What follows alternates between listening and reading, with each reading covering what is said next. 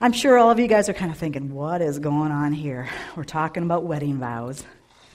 And uh, a little bit of decoration here, a little bit of wedding cake and things. So I don't know. Do you guys like wedding cake this early in the morning? I'm not so much with it myself, I'll be honest with you. I already said I'll take some home. I don't know if I can do it for breakfast, but one of those things. But good cake, good punch. Um, but you know, you guys all know the month of uh, June is wedding month, right? Everybody usually just says, oh, June, it's the wedding month. Everybody wants to get married in June. And uh, there's a lot of different reasons why people want to get married in June. One is because actually the month of June is named after the Roman goddess Juno. That's who actually uh, is named after. And it's supposedly, if you believe that sort of thing, it's a goddess that will bring you prosperity and happiness to everyone who weds in the month of June. So how many people are married in June? Really? Well, it's quite a bit. See, a lot of people do get married in June. So then there's that. You know, so we have the idea that there's this goddess that will bless us. And then there's this practicality reasons why um, people get married in June. Basically, because the bride was then likely to give birth to her first child in spring, which meant that if she'd have plenty of time to recover so she was ready for harvest, you know, she was done she could just start going out there in the fields and that baby slung over her back and she could work, you know. That's just what a, how it worked. Also, June signifies what? Warmer weather, which meant annual bath. Annual bath for people. It was like they went and had their annual bath and they're ready. They're smelling fresh. They're, this good. I'm glad society has changed a bit for that. I'm really, really excited about that. Um, so, in the past, weddings and picking your weddings really had more to do with um, practicality and other reasons besides just because there was a certain flower in season or a season that you wanted to get married or something like that. And uh, it was definitely more of a practical thing. That's why April, November, and December were also favored because it wasn't around harvest. October, it's harvest. It's all about the harvest. I was married in October.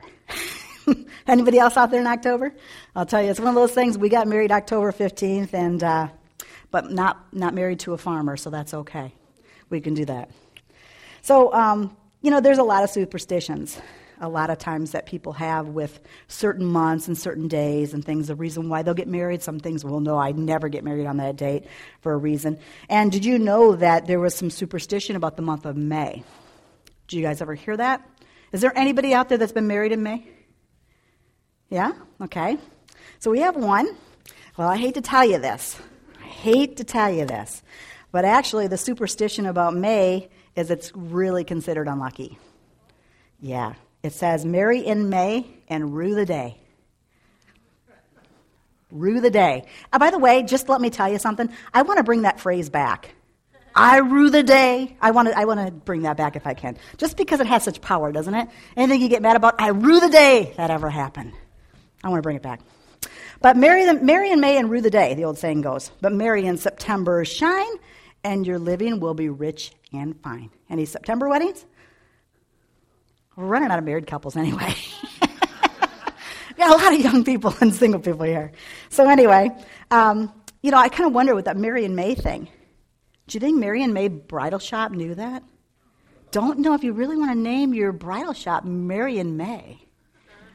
Maybe she should have thought about that. I mean, the girl already had a Westclox fire and had to move her belly, so it might not be good. I'm teasing, of course. My daughter had her wedding, uh, got her wedding dress there, and the place and the new place is beautiful too. So, and I don't believe in that sort of thing anyway. Of course, we have climate issues. I mean, anybody knows what it's like outside weddings. I'm going to tell you, I did one yesterday in rain, wind. I'm, I'm over the weddings outside, I'll be honest. Not too thrilled. Um, in the South, April is more favored over June because of, the, of course, the heat. You know, they wanted to get through that before the uh, heat comes. And, um, and obviously, Alaska. I don't, I don't really think they probably have many outside weddings, do you think? Not too many, unless you're really bundled up. All wear parkas or something.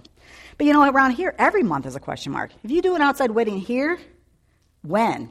When can you do one? You can't count on anything. I mean, my kids, two years in a row in the summer, got married outside. So you can see why I'm a little bit over them, okay? The first one, of course, it was great because we got the uh, ceremony, and as soon as we're done with the ceremony, it started pouring. But pretty much muddy mess and uh, everything. Last year, we had that drought. You know how that drought lasted all of summer? Until the day before and the day of Cameron's wedding. And then it poured. So you, you just you just can't plan an outside wedding, I'll tell you. There's some craziness around here with outside weddings. But it's a gamble, you know? But brides were also superstitious about the days of the week. It says a popular rhyme goes marry on Monday for health, Tuesday for wealth, Wednesday the best day of all, Thursday for crosses, Friday for losses, and Saturday for no luck at all. When do everybody get married in uh, America? Saturday. No luck at all. Maybe that's the reason why we have about a 50% divorce rate. Hello, people. Wednesday. Let's change this up. So, anyway, all these things are just superstition, obviously. Marriage is not about luck. I'm going to tell you what marriage is hard work, okay? I'm going to tell you, it is hard work. And no matter where or when or what time of year, I'm going to tell you, there's going to be a time what comes in every service where the minister asks the couple to repeat vows. It's at that moment, and they could write their vows, they could just repeat vows. But basically, what they're going to do at that moment is they're going to say that no matter what, I vow to stay with you forever. That's what it's all about, right? No matter what, rich or for poor, better for worse, sickness and health, till death do us part. Okay? So we have this whole thing. And you know, it's really interesting because we talk about weddings and we go to weddings and we listen to all those things. And actually, they always have those, the scripture reference, you know, the First Corinthians, it talks about the, you know, what love is not boastful, love is not. They have all those different scripture references in there, and you're all trying to like make sense of it all. And you know, trying to figure out what they're actually trying to say. But you know, marriage is actually an interesting thing because God actually uses marriage in a way to us to describe and see how we feel here on earth. We can really take it and look at that, and really it can resemble our faith in Jesus Christ and how that works, that whole relationship there, too. And interestingly enough, our Lord and Savior uh, Jesus speaks of the relationship that we have really in terms of marriage. He actually calls himself the bridegroom, and he calls the church his bride, you know? And uh, I'm going to tell you, I know this is where, you know, men out there, you're probably all concerned. Wedding vows, marriage, wedding, tulle, roses, cake, lace. It's not much manliness there, is there? Nope. But how many of you guys out there have conceded most anything when you got married? Because you're going to marry the woman that you love so much you'll put up with anything at that moment, don't you? You'll wear a big old flower. You'll wear what she says to wear, and we're going to put flowers everywhere. And you'll be like, okay, great. Lace this, lace that. All right, you know. You just kind of go along with it. Men have been doing this for centuries. They're on this ride, basically. I mean, there's very few men that really get involved. I think Terry actually planned his wedding a little bit more so, didn't you, Terry? You have more to do with it? Yeah, I think so. I think Terry actually got along involved in it. You know, a lot of times though, guys don't. Guys are just like, whatever you want, honey. Whatever you want, honey. They're just like, let's just get through this. Let's check this off. Let's be done. That's all they want. But I tell you, when you're marrying your woman of your dreams, I'm going to tell you, you're going to concede to most anything that they want. And uh, sometimes men have a harder time with these kind of things. But I'm going to tell you, I'm just going to tell you this straight up. Get over it. Get over the whole femininity part of it. You know, sometimes you just have to embrace, embrace the feminine side of who you are. You're just going to have to deal for the next four weeks. Embrace it because you're going to hear about some things that how the Bible actually describes our faith. So, some of the greatest men who've ever lived obviously spoke words of devotion and probably said flowery words and things to their wives during their wedding vows if they're like, I don't know how this is ever going to go because this really is sounding really unmasculine, you know, when you say these things. But they say it because it's what it is. But a lot of times, you know, men have a hard time with it because their guys give them, you know, they rib each other and say, oh, you know, that's, would you say, you know, to your girlfriend? And you say that to your wife and all this. And it's like, yeah, because you love them, you know? You love them. You say things that you wouldn't want another guy really to hear you say, you know, but you do. But I'm going to tell you something. This is one of those messages that I can honestly tell you, truthfully, I have street cred. I have street cred. I can talk to you about marriage. 30 years. this October that we've been married. Four years dating before, I know what marriage is about.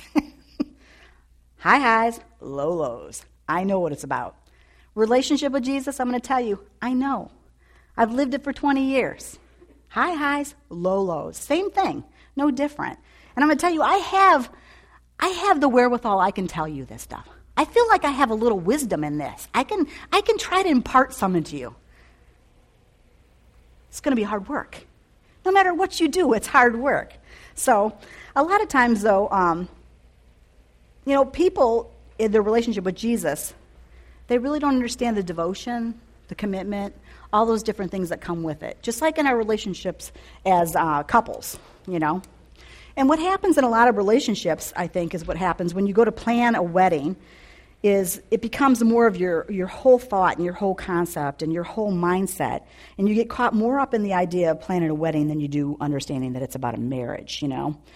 And it's no different, really, in our faith with Jesus. The same things can happen as soon as you get into a church and people start talking about salvation, the salvation experience, accepting Jesus as their Savior. They can get caught up in that moment, this moment of teary eyed emotion, and not understanding what really a long haul it is going to be. What more of a commitment and what more of a uh, idea what goes with this. You know, this selflessness and this dedication and the devotion that you're supposed to have. Obviously, in marriage, but also in our faith with Jesus. You know, both are long haul type things, you know, and that might not sound very romantic. But you know what? It's not always romantic. I can tell you after 30 years in a marriage, it's different. It's not maybe the breathlessness of romance, but it's different. It's comforting. It's stable. It's security. And it's deeper love, you know, instead of just the fleeting feelings of love. It's a different thing. I mean, there's something very, very comfortable and really like comforting to know that you can pretty much yell and scream and you look at each other and go, all right, bye, love ya. Have a good day. Be safe. You know, that's what you do. It's just what happens in marriage. You know, it kind of changes. You don't have to feel like you have to cling to each other as you walk out the door and say, please, honey, understand I love you. No matter what, come home. It's like you really, like, seriously want to just kick them out the door sometimes, but then say, love ya, see you later. It just happens. It just happens. You know? But, you know, the thing is, marriage and our relationship needs to be steady I mean, it, it needs to be more steadfast, like lasting, committed, that idea. And obviously, marriage today isn't necessarily like that. You know, a lot of times people don't look at their relationship like that with a couple. They don't they don't understand that there's hard times. I think really some of the biggest things is women get caught up in this idea of romance. Romance novels. Fifty Shades of Grey. I'm going to tell you, there is a lot, a lot that comes with marriage. And I'll tell you, it's not always going to be breathless. And I think women need to understand that because it's a different thing that comes into it. But a lot of times people have a hard time staying together and they have a hard time staying devoted to one another. And I think it does come from the fact that people look at marriage wrongly in the first place. It is the idea going into it to understand in a wedding relationship, but also in your faith, that it's a better for worse situation. It's a richer for poorer situation. You know, it's in sickness and in health situation. That's the way it's going to be. In America and other cultures, they have this weird time that obviously we know when the guy proposes, right? He gives you the ring, puts it on your finger, and says, Will you marry me? It's all great. And you think, okay, this is wonderful. We're, re- we're betrothed to one another. But that doesn't always mean the same thing. A lot of times with guys, it's like, well, until that other ring goes on the, fa- the finger, this other one, it's a well, we're not married yet. Well, until that ring goes on your finger for good, you can still play around, you can do what you want. And that's not really what other cultures do. Our, our culture is different than that. It's a different way of looking at things. You know, it's, it's basically the people, people have to understand with their relationship and marriage that, um, you know, like the, the road to hell is paved with good intentions. The road to divorce is also paved with good intentions. You have to be really committed and understand that there's a lot that's going to come in with this. Because intention is not going to help you celebrate anniversaries. Anniversaries will only come in your marriage and also in your faith if you really put some effort into this.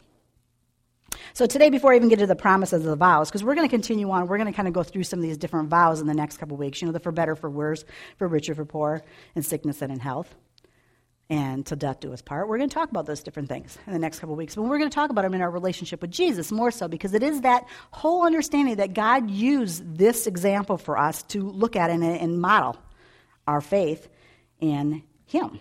So, before we do this, and we're actually going to give those things, I want to give you some background because I think a lot of people are still going to be struggling. They're going to be like, I still don't understand exactly what you're saying. You know, it sounds so simple, but how are you going to like? How, you, how are you going to explain this to me? This is this hard thing of like people have a hard time understanding the fact that they are the bride of Christ. You know, women, we can kind of get a little bit more. We can maybe understand. We can kind of wrap our minds around this, the idea that we're a bride, because we hear it in, you know, the world that we're the bride. Now, men, when I tell you you are going to be the bride of Christ, you're always like, whoa, what does that mean? That's kind of creepy. it's not creepy.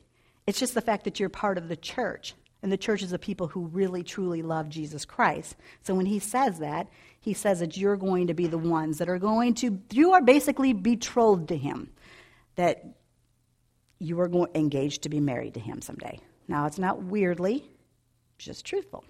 So, the culture, though, I want to go back a little bit more to the culture in Jesus' time. And we all know that Jesus spoke in parables, right? And he used a lot of the cultural things that are going on. I mean, there's a reason why he talked about harvest and farming and planting and all those different things, because it was a cultural thing. There's a reason why he talked about sheep and shepherds, because there were sheep and shepherds walking around doing all those things, so he used those things. But then he also talked about a lot of the different aspects of what's going to take place in our salvation and the way he talked about it, there's a reason why he used it, is because it was a cultural norm in their society and how actually men proposed to women and how the marriage actually took place. So he actually used all this. And it totally makes sense that you can hear about all this stuff in the Jewish tradition because Jesus was what? Jewish. We know this. So the fact is, he was Jewish, and he goes back and he explains all this because these people that he's witnessing to and talking to have all grown up in this cultural norm of how things are done. So he tries to explain this to him. And what's really interesting is that the fact that, um, you know, Jesus has all these different ways of explaining things to him, and, and people at that time probably really understood more and grasped what he was trying to say. Unfortunately, there's been a lot lost in translation. In America, we've heard all these different terms being spoken of in the, in the church. We've heard them before spoken, but we didn't understand the natural signification in what was spoken because it was actually a cultural Jewish way that he was explaining. So I'm going to kind of go through and explain this a little bit more to you.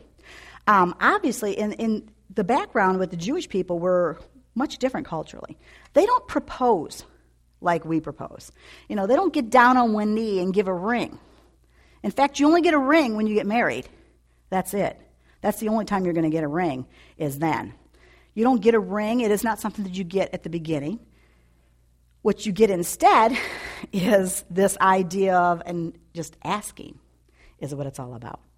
And, um, but what was interesting is even though they just asked, they were as good as good could be married. Basically, at that moment, they were as married as married could be. When you were betrothed, you might as well figure you are married, and that's it. You know, there was no we'll wait and see attitude. Well, the ring's not on the finger yet. There was this idea and this understanding that you belong to that person, and that's it. When a young man, a young Jewish man, would want to propose to a, a woman, a bride to be, he would bring three things with him a marriage contract, you know, he'd bring a dowry, which was the money that he was going to give to the bride's family to, to basically buy her, and he was going to bring wine. Those three things that he brought. He'd pour the wine, and what he'd do is he'd set it down in front of the, the woman, and he'd ask her if she wanted to marry him to drink it. Take a drink from that wine glass, is what it was about. And if she would drink from the cup, that would mean that they would be betrothed, that they were engaged to be married. They would be married soon. That's what it was all about. Now, if she didn't drink from the cup, that meant you're dead to me, go away. I never want to see you again, kind of thing. He was on to the next person. But if she accepted, the young guy would jump up and say, I go and prepare a place for you. That's what he would say.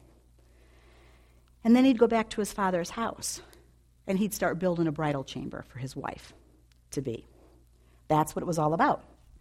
Interestingly enough, in the culture of Jesus' time, The men weren't the ones that decided. The, the, the bridegroom wasn't the one who decided when it was time to go get the bride. The dad was. The dad, the father of the house, was the one who decided if that bridal chamber was good enough. And if it was good enough, then he could go back and claim his bride. His son could go back and claim his bride. But not until. That was the way it was. And only the father of the bridegroom knew when it was time. That was it. See, this is perfect because we've heard these same scriptures being spoken for years and years and years in the church. Matthew 24 36 in the New Living Translation it says, However, no one knows the day or hour when these things will happen, not even the angels in heaven or the Son himself. Only the Father knows. When Jesus comes back, what does he say? He says, Only my Father knows when I'm going to return. Jesus himself does not even know. Right now, he sits at the right hand of the Father. And when God says, Go down and get your, your church, your bride, then he'll come get us. And that's what it's about. Now, the young woman, her job was always to be ready, right? And that's in salvation too. That's why the, the Bible tells us to be ready. We're supposed to always be prepared because we don't know when Jesus is coming back, right? We have no clue. That's why he says, be ready, be willing to understand that anything could happen when it could happen. And these young women were supposed to, to know these things and be ready, and they would light a lamp at night so they could be ready if he came in the middle of the night, like a thief in the night, like just someone showing up in the middle of the night to claim the bride, because it could happen. And actually, they would do that quite a bit. It would be something fun that they would do in those times. Well, Matthew 25, 1 through 13 says, Then the kingdom of heaven will be like ten bridesmaids who took their lamps and went to meet the bridegroom. Five of them were foolish, and five were wise. The five who were foolish didn't take enough olive oil for their lamps, but the other five were wise enough to take along extra oil. When the bridegroom was delayed, they all became drowsy and fell asleep. At midnight, they were roused by the shout, Look, the bridegroom is coming. Come out and meet him. All the bridesmaids got up and prepared their lamps. Then the five foolish ones asked the others, Please give us some of your oil because our lamps are going out. But the others replied, We don't have enough for all of us. Go to a shop and buy some for yourselves. But while they were gone to buy the oil, the bridegroom came. Then those who were ready went in with him into the marriage feast, and the door was locked. Later, when the other five bridesmaids returned, they stood outside calling, Lord, Lord, open the door for us. But he called back, Believe me, I don't know you. So you too must keep watch, for you do not know the day or hour of my return. See, again, cultural. It's a cultural point that Jesus was making. Jesus makes these points to us in the Bible, and if you've gone through churches for years, you hear these things, and you're like, I don't really understand some of these things, what it is. All this made sense to the people that they were talking to. Like I say, we're really missing something. That's one of the things that I really think is so important to learn the background of the, the Jesus, Jesus aspect, the Jewish Jesus aspect of our faith, because then you're going to understand more of really what the Bible's talking about throughout it. So, like these young Jewish bride, we have no idea. We have no idea when Jesus, our bridegroom, is going to come back for us. We don't know. We're just supposed to be prepared. He says there's some who are going to be foolish and are going to miss it. And there's going to be some who are wise and are going to notice and be prepared. Now, the Bible says everyone will see it, everyone will know. It says every knee will bow to Jesus. The only difference is whether or not he recognizes you and you're going with him or not. See, that's, that's the whole point. You know, I want him to know I'm going, and that's it. 1 Thessalonians 5 2, Paul says, For you know quite well that the day of the Lord's return will come unexpectedly, like a thief in the night, just like the bridegroom coming for the bride. That's exactly what's going to take place. When we least expect it, the Bible says it's going to be just like any other time. What's interesting, he says there's going to be marriages. He makes a point, it says there's going to be weddings going on weddings, celebrations. Everything's going to seem as normal as normal can be. But that's when Jesus will return. See, I, I think this is one of the things I had a really hard time when I first became a believer and really understood, because I was 28 years old. I lived a whole long time without understanding who Jesus was. And I tried reading the Bible when I was younger and all those different things. Nothing made sense. But, you know, then after I, like, finally got saved, I started realizing, like, wow, there's so much more to this than I ever realized what Jesus was trying to say to us and what he was trying to do and all the different points. I mean, there's so much more meaning. And I didn't really get this, and I didn't understand that, that Jesus was going to not just, that he didn't just die or come as a baby and live and die on the cross. No one ever explained to me all those years that Jesus was coming back for me. And I think that's where the biggest mis- disconnect that there is. is people aren't told that there's something more left. See, the thing is, if you just take Jesus and just take the, fact that he died on the cross for you and that you have this forgiveness, that's great. But where is your expectancy? See, my expectancy is I'm waiting. I'm waiting for Jesus to come back for me. I'm excited. I walk in the cemetery in the morning, you know what, and I look at those graves and I think someday these graves are going to open up and there's going to be people that are going to fly up and they're going to go. Some people are going to go to heaven, some people aren't. I mean, but it's an interesting concept, isn't it? This whole idea of what God has. There's so much more. And I never knew all that. I never knew that it all existed. You know, it was just this idea that Jesus was Jesus. Not this idea that he, there was something more for us than just what's here. You know, the Bible goes through and talks about those people who've already died in their faith, that they're the first ones going to rise. They get to go first with Jesus, and then us in the, in the twinkling of an eye that we get to go. You know, all this that Jesus had planned, this is amazing. This is an amazing thing. But you know, when he used these things, all these things were no coincidence. Like I said, these parables, these messages, all these things were culturally normal to those people. They were understandable, they were traditional, they were Jewish customs. So he described everything the way it was that we are the bride of Christ, that he is our bridegroom. You know? And I'll tell you what, the same thing that Jesus, you know, we had seen with the Jewish man proposing is the exact same thing that Jesus does for us. Jesus has the, this thing when he comes to us, he does the exact same thing. He comes from his father's house and he comes with a marriage contract to us, which is basically the new covenant. The new covenant that's between us and him now. The old one is past, the new one is here. Him dying on the cross for us is the new covenant, his, the new um, contract. You know, he died on the cross for us. The wine, that's his blood. You know, the dowry, he paid a big price for us, did he not? He paid a big price for us. And you know, the, the thing is, with a, a bridegroom, I'm going to tell you, when he proposed to his wife, he paid that price. He was going to go back for it. It didn't matter how long that bridal chamber took to be built. When you spent that much money, you're going back for that woman. You're not going to forget her. When Jesus died on the cross for us, he's not going to forget us. He's going to come back for us. And that's what's all so great about it. John 14, 2, it says, There is more than enough room in my Father's home. If this were not so, would I have told you that I'm going to prepare a place for you? So he says, There's going to be a place I'm preparing for you. Now, men, I'm going to tell you something. You just got to get out of the whole girl thing. Get out, get your head out of that femininity thing, and just understand that this is a blessing to you. It doesn't matter if you're a girl or you're a guy. You get to go with Jesus. It's not feminine, it's salvation. get over it. So, we who've accepted Jesus' forgiveness, what it says is that what we did is we accepted that cup. We drank from it. We said yes. We said yes. We accept your proposal. We're married to you. We're betrothed. We are now going to be married. Basically, what it was when we did that is we said, We accept your dying in our place. When you died in our place, Jesus, we accept now that we're married to you, that someday we get to go on to heaven. We get to go live in your Father's house. You know, it's just the way it is. We're betrothed.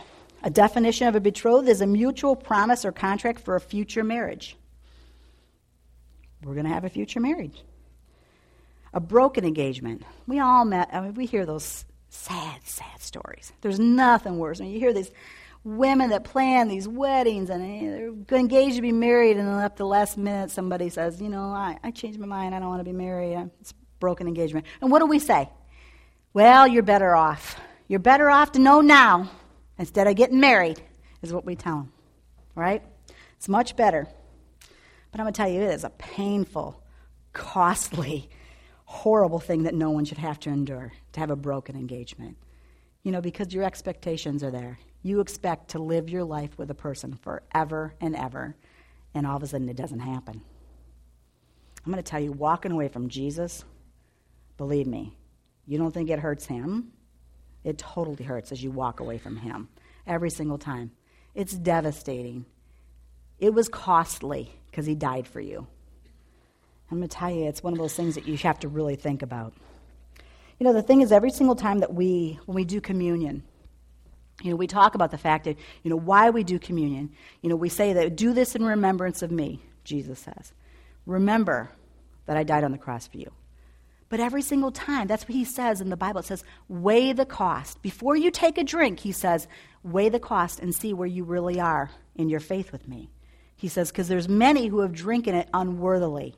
He says, when they've drinking it unworthily, that's why there, many of you are sick and some of you have even died. Because what we, we say every single time we take communion is that we again are saying, Yes, Jesus, we're engaged to be married. We're going to be married someday. We're going to go on to heaven with you someday. When you come for the church, I'm part of the church and I'm going to get to go. That's what we say. So if we don't really mean it, you can see why a lot of times in the Bible they call us who are not truly living it, what does he call you? Adulterers. He says you're adulterers because you accept the fact that you're married to me. And I told you in them days, if you're married, betrothed to be married, you're married. So when he says you're an adulterer, he means the fact that you've already said you're proposing, you're going to marry me. So now when you go off and you do all these different things, what you are doing is you're saying that you're not faithful. You're not faithful to me. You are an adulterer now. That's what the Bible actually tells us. Well, Revelation 19:9 says, "And the angel said to me, write this: Blessed are those who are invited to the wedding feast of the Lamb." And he added, "These are the true words that come from God." See, there's a wedding feast that's going to take place someday. When Jesus comes for us, we get to go up and he says that he'll drink the cup with us anew for the first time again when we get up there with him. That's the wedding feast. You got to take, the, you guys got to get out of this whole understanding of thinking this is weird. This is Jesus' words. This is some pe- person just making it up. This is Jesus' words that he explained to the church. You know, this wedding supper is big. You get to go on and celebrate and have a place to live with Jesus forever. It's a pretty awesome concept. You know, I never really even noticed until like um, I started really doing this this message series, thinking about the fact that you know it's really kind of an interesting thing that Jesus turned water into wine. That his first miracle was that. Kind of starts his miracles start with a wedding, and ends with a wedding, the wedding feast It's kind of an interesting concept that he has such a point to be made with weddings. This is why a lot of people are very, very protective of marriage because we understand that it's a God given thing. It's a contract between man and God. Something we do here on earth, but it's also bigger than that. It's between God and mankind. So it's something for you to think about. It's something for you to really like think upon. When we talk about weddings, when you go to a wedding, start to understand the bigger concepts behind of what's really taking place.